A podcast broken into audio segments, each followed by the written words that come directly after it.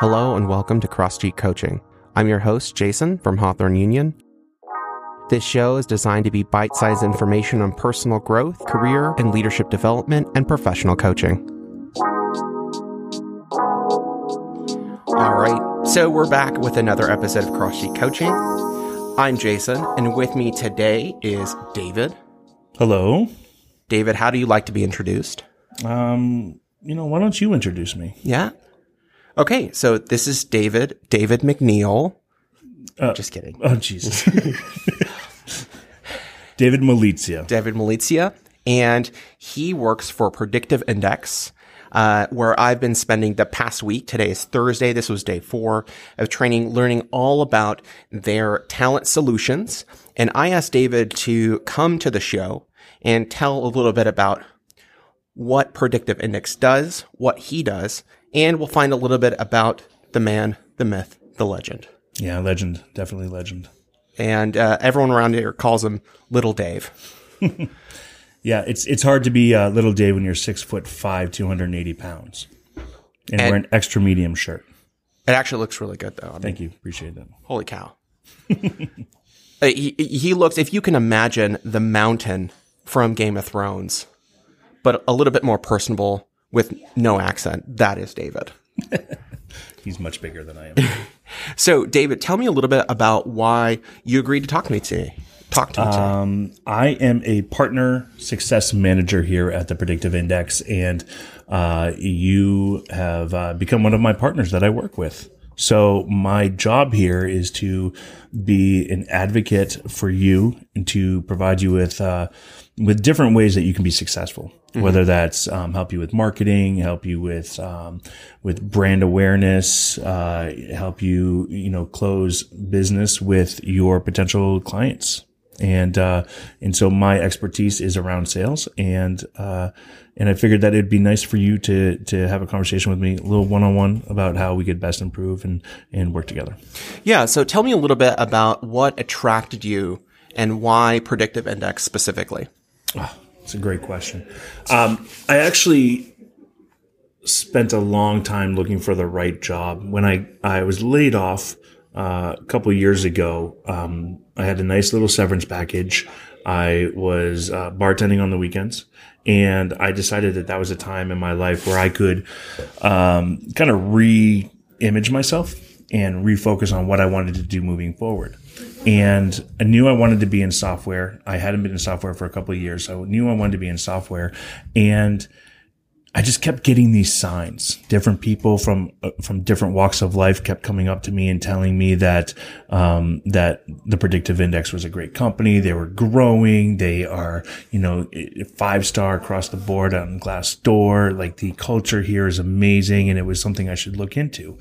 And I kept kind of moving one step closer, but then other things would come up and I'd look at, I started, you know, looking at other companies just because of different opportunities. And, and once I realized that like the third person said, Dave, this place is amazing. You should come work here. That's when it really became evident that this was the right, right position for me. So, um, six months later, I can tell you that it is one of the most incredible experiences I've ever had. The management here is amazing. The uh, the lifestyle and culture that we have here is absolutely incredible. And I get to work with so many different walks of life, like yourself, you know. And each single person I work with is very different, has different expectations and different motives for what they're doing. So being able to kind of always be a chameleon and uh, and and uh, provide different uh, different resources for them is just so fun. So it's never the same thing every single day. Yeah. And so, what about that variety shows to you that you've made the right choice and you've picked the right employer? When you say variety, what do you mean by that? Well, that's what you said. I get to do different things every day. Now, how do you know that these are all things that you enjoy, all things that you excel at, or is that even a factor? There's a sense of accomplishment that I get every day when I I go home and I feel like I've improved somebody's life or business. Yeah. And what about the predictive index is giving you that you weren't getting at other other previous employers? Oh well, they. I mean, their their whole the whole motto here is better work, better world, right? Mm-hmm. So they make that evident. I have put on twenty pounds since I've started working here because there's lunch here every day. Yeah. Um, the people I meet here, I can't tell you one person that I don't genuinely like or uh, haven't had a you know positive conversation or relationship with. It's just in in, in a, a culture of everybody looks out for each other as as a group. Like everybody looks after one another, right? Yeah. And um and that's just amazing. The the the founders, Daniel and and Mike Zani are just absolutely amazing human beings and you can clearly see that they they love and care about us as employees but also the partners that we work with. Um you see that when we get emails talking about, um, you know, partners that are going through troubling times, or um, we had a partner pass away who had been a legacy partner 20 years ago, and um, they passed away, and it was a a testament to the work that they had done in their own lives with PI, but also outside of that, and you could tell that it was just personal and um, and it was it was real, which you don't see. You don't see from CEOs of companies. Yeah, and I think that when it comes to corporate culture, you know, employer an employer of choice, those are things that everyone wants to have, right? They want to have that tight knit. And what is it that is happening here that allows you to have those connections? Because those, again, those are things that there's great people everywhere. But obviously I can just tell even by your body language, which is, is very genuine, that this is not just something you're saying because we're recording here. It's something that you actually believe.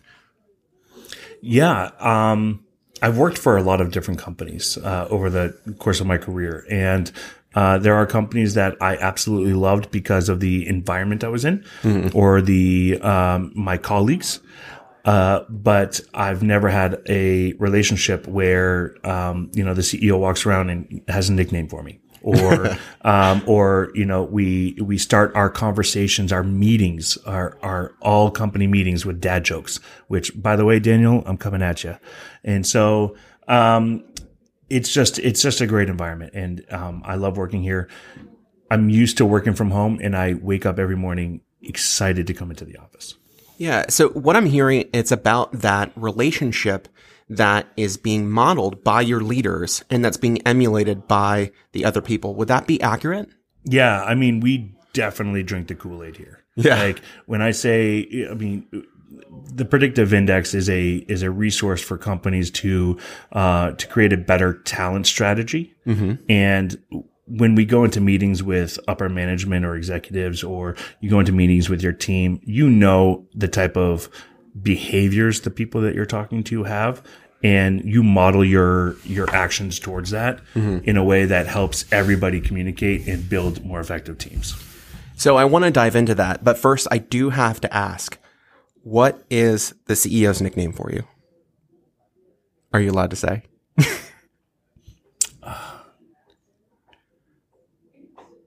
I you had to ask me that, and it, it's it, You brought it up. Typically, he just calls me by my last name, Yeah. which is Malizia. So it's not an easy last name, but um, you know, he, he's also commented on the fact that I'm twice his size, so that's okay. So it's not McNeil. It's not McNeil. Okay. No, I don't know. You killed me on that one. so let's let's dive into exactly what predictive index is and what it's like to work at a company that features this type of software.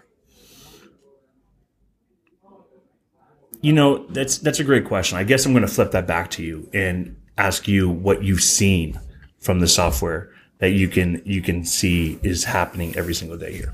Yeah. So for me, how I would explain predictive index is that it is a emotional intelligence or what we call, uh, for those of us in organizational development or coaching, an EQ like tool that allows to show a behavioral profile on someone. And that behavioral profile allows you to predict the tendencies, the way people act in their natural environment and gives you some insights into the way that they like to communicate and they like to work. And so what I've seen is that when you walk around here in the predictive index offices, which is very, very modern, there's a mix between open uh, and collaborative workspaces is that those those uh, profiles are public. It's not private information. It's not treated as a dirty secret. Uh, they're shared. They're out in the open.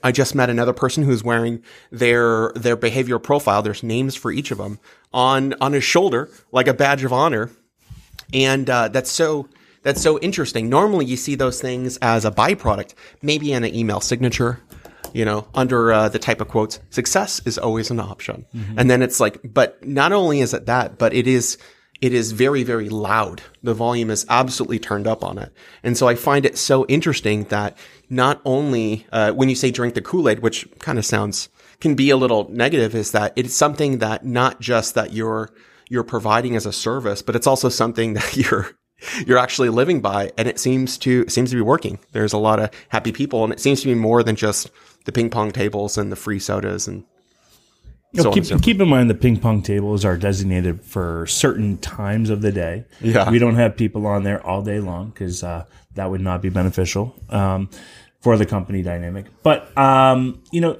you mentioned the Kool Aid as could be could be considered negative drinking the Kool Aid. I don't believe it is when you're when you're talking about a you know a company that is is advertising that we change the way people work and change the way people communicate. So if we don't believe in that and if we don't do what we say that we can do, then I think that that would be negative, yeah. right? So I mean, I there is always the story of, for example, the, one of the Amazon executives on CNN uh, talking about their new wireless uh, earphones with AirPods in his ears. You know, and there, there's always uh, we've caught so and so at at Pepsi, and they had a, a Coca Cola in their hand.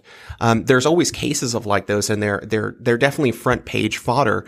But there is something truly different when you see people that believe in their own product and I honestly find that a little, a little rare. Like there's always people that have champions, but it doesn't seem to be as embraced as it, as it is here. Yeah, it's certainly not going to be hundred percent, but I think our our employee engagement is at like ninety something percent or something like that, which is absolutely incredible. Yeah. Yeah. So in an environment where everything is open, it's very collaborative and everyone is very, very comfortable sharing, is there any difficulties that you've encountered as a, a new person to this enterprise?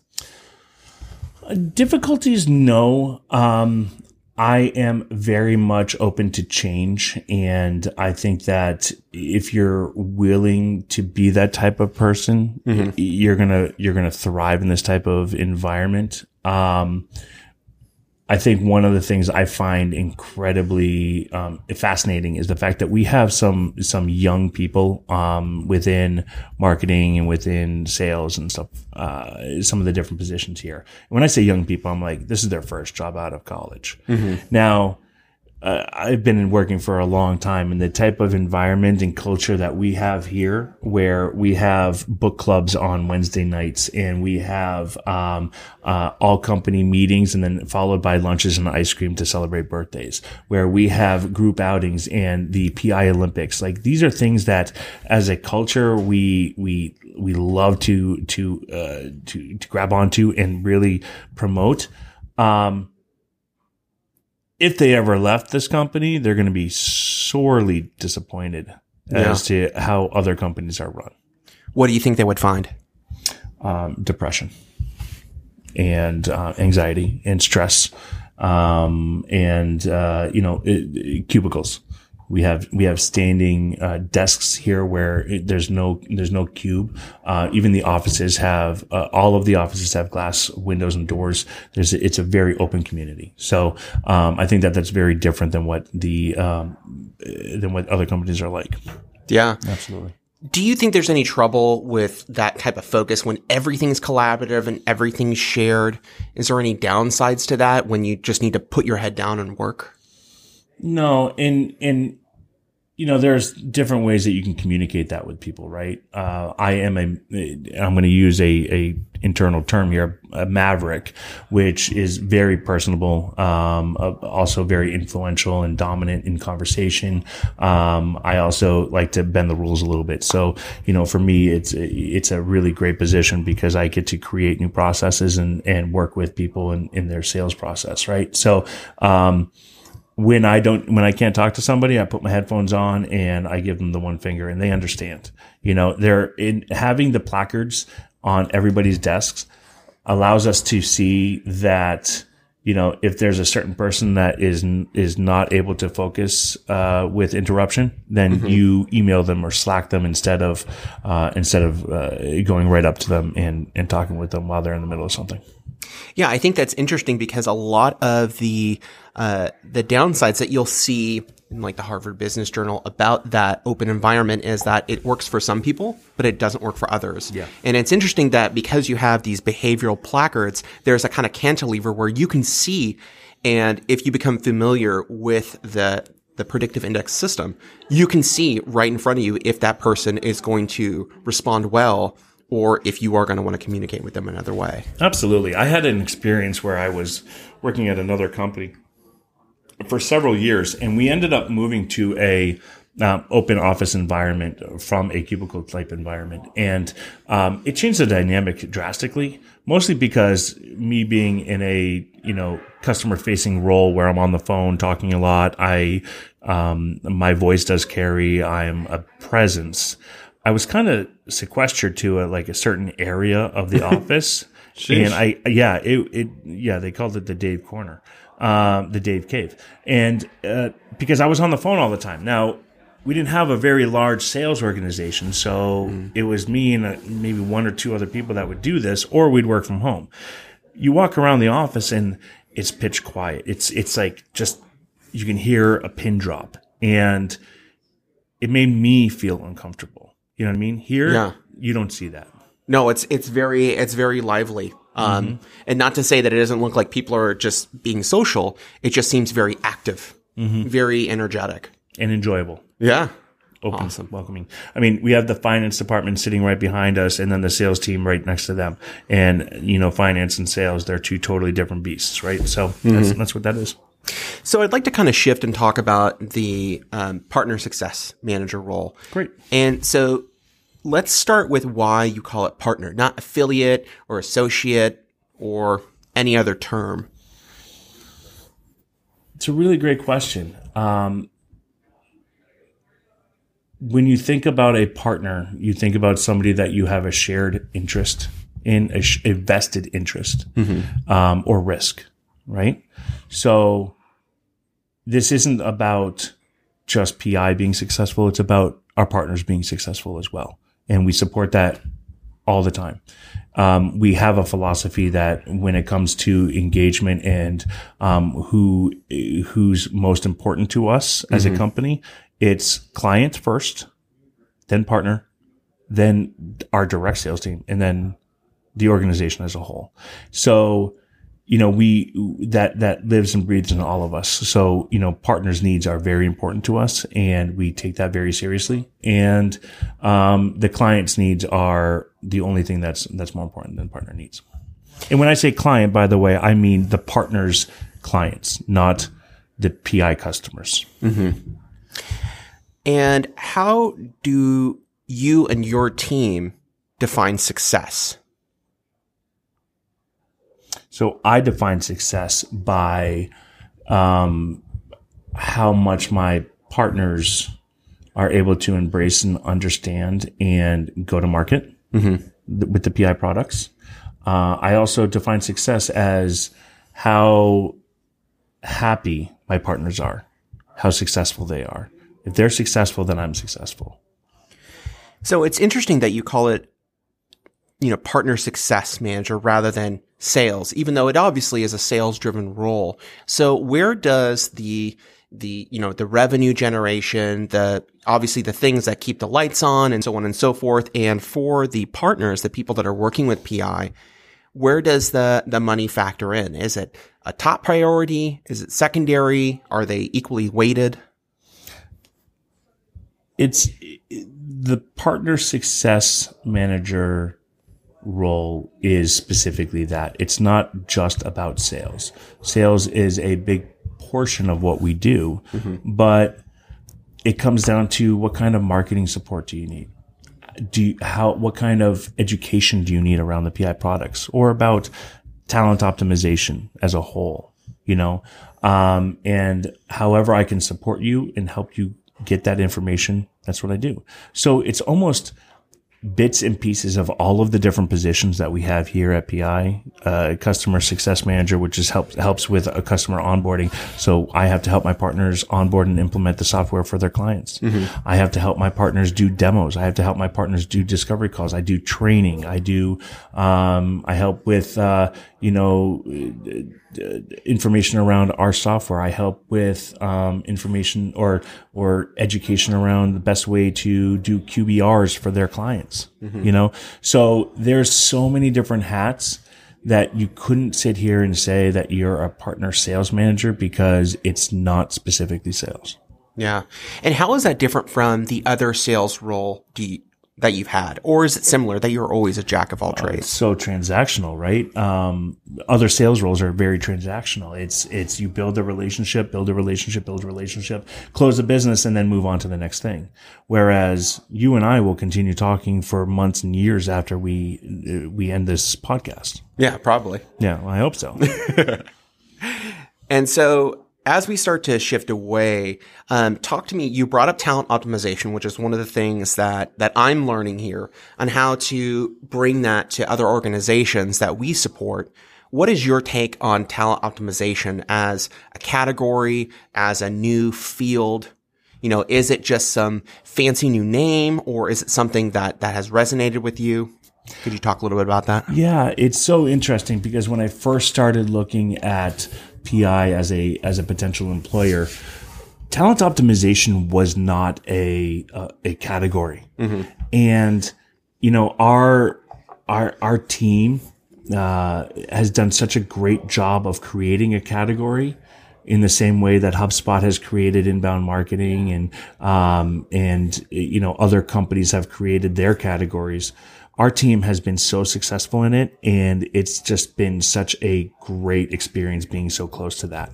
Um, you know, talentoptimization.org is a great site to, to go take a look at um, what talent optimization uh, can be and should be. Mm-hmm. And it's so many different aspects of, of talent um, whether it comes down to hiring, uh, best practices, or um, education or coaching, or um, even uh, how to how to create effective teams. You know, it's uh, talent optimization is is a it should be uh, adopted by more people, and hopefully the the name will be out there a lot more. Yeah. So for those that are that are familiar with this shift to talent acquisition, talent management, um, how does talent optimization fit in and how does it start differentiating itself so it's not just corporate speak?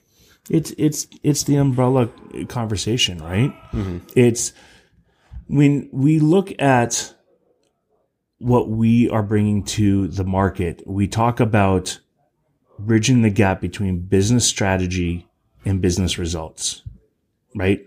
And the only way to get from business strategy to business results is to hire the right people who are able to do the right job. And that's what talent optimization is all about and creating the, the job to fit the right person is important. Eh, so that's part of talent uh, acquisition. Mm-hmm. Increasing um, productivity within your organization is super important. That's talent optimization. Putting together project teams, teams that, that are heading up different projects in order to grow your organization. That's talent optimization. So it's really an all encompassing, um, philosophy. And that's, that's what I think TO brings to the, uh, brings to the table. Awesome. So now let's talk a little bit um, as we kind of come into a close here, David, about you. So part of the the biggest question of this show is how do people that support other people, such as yourself, because you're supporting me and supporting Hawthorne Union, how do you support yourself? How do I support myself? Mm-hmm. Like, what does that mean? So you support and develop other people. You help us be successful. Oh man! And what are the things that you do to keep growing, to keep learning, to recharge your batteries? You know, I I love one of the things I mentioned earlier was that I get to work with so many different walks of life, right? Mm-hmm. And I try to kind of pull from those people. Yeah. You know, like like you are a coach. So getting your input on how I can improve myself or what you see, things that I can I could I could possibly I'm gonna say change, mm-hmm. you know, um I will pull that from you and I take that to heart and I am so open to that kind of constructive criticism that it, I think that that changes all the time. Um, that helps me change all the time. I also am constantly listening to Audible, um, and reading books as much as I possibly can just to get different viewpoints of life and how to kind of address the things that everybody goes through. Yeah. Um, I work out a lot because I, I, I yeah, I, I, I want to be healthy and I want to, I want to live a very long and happy life. And the most important thing is that I've got a seven year old daughter who is just, uh, the apple of my eye. And um, my life changed 100% when she was uh, brought into the world. And I just want to be the best father I can be. And by working in a place that promotes that type of family life, um, and and uh, and helps promote a healthier lifestyle for me. Mm-hmm. That helps build me up. So, what is it that you do to make sure that you have a good balance for a career that you feel really, really passionate about, and obviously, you know, your daughter who means a lot to you? I say no. I say no to certain things that um, are could be possibly a distraction. We have book clubs here, and I love the book club. So I will spend the month reading the book and being prepared to go to book club. But if it falls on a night where I have my daughter, I don't go. You mm-hmm. know, um, I make her a priority, and when I am with her, you know, there's no devices, there's no uh, distractions. There's there's only her and I, and that helps to build a relationship between us. Yeah. And so when you're reading books, you also mentioned Audible. Is there anything that you've read or heard, because it's Audible, and this is a podcast after all, mm-hmm. uh, anything that you've heard that's really, really stuck with you after, or maybe something you're listening to right now? Oh, there's so many different things. I, pu- I pull quotes from books all the time.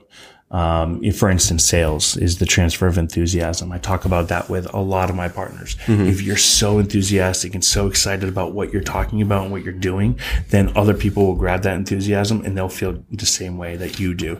That is a transfer of enthusiasm. They'll want to buy what you're selling. Yeah. Okay? Um, that's one. The, what's another thing that I, I, talk about all the time? Oh, relationships are like piggy banks. All right. This comes from the, the seven habits of highly effective people, right? Mm-hmm. uh, Stephen Covey. Um, if, if you're not putting into a relationship as much as you're taking out and the other person's putting in more, uh, than they are taking out, then um, there's going to be imbalance, right?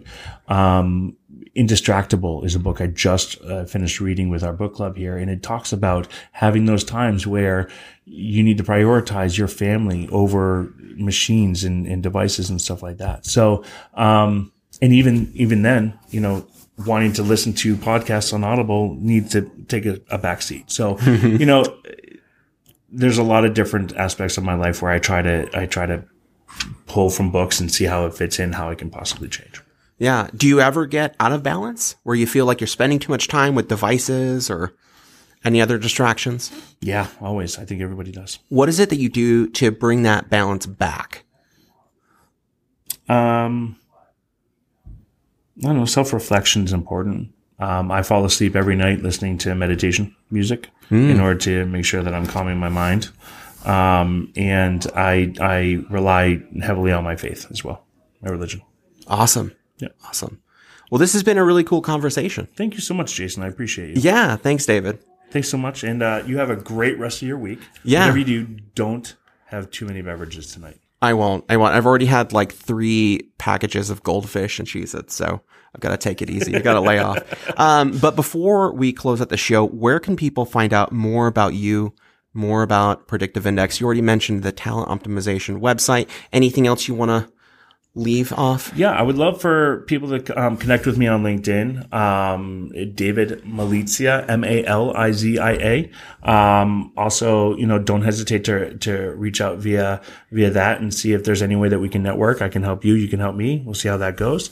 Uh, you can also take a look at the predictiveindex.com.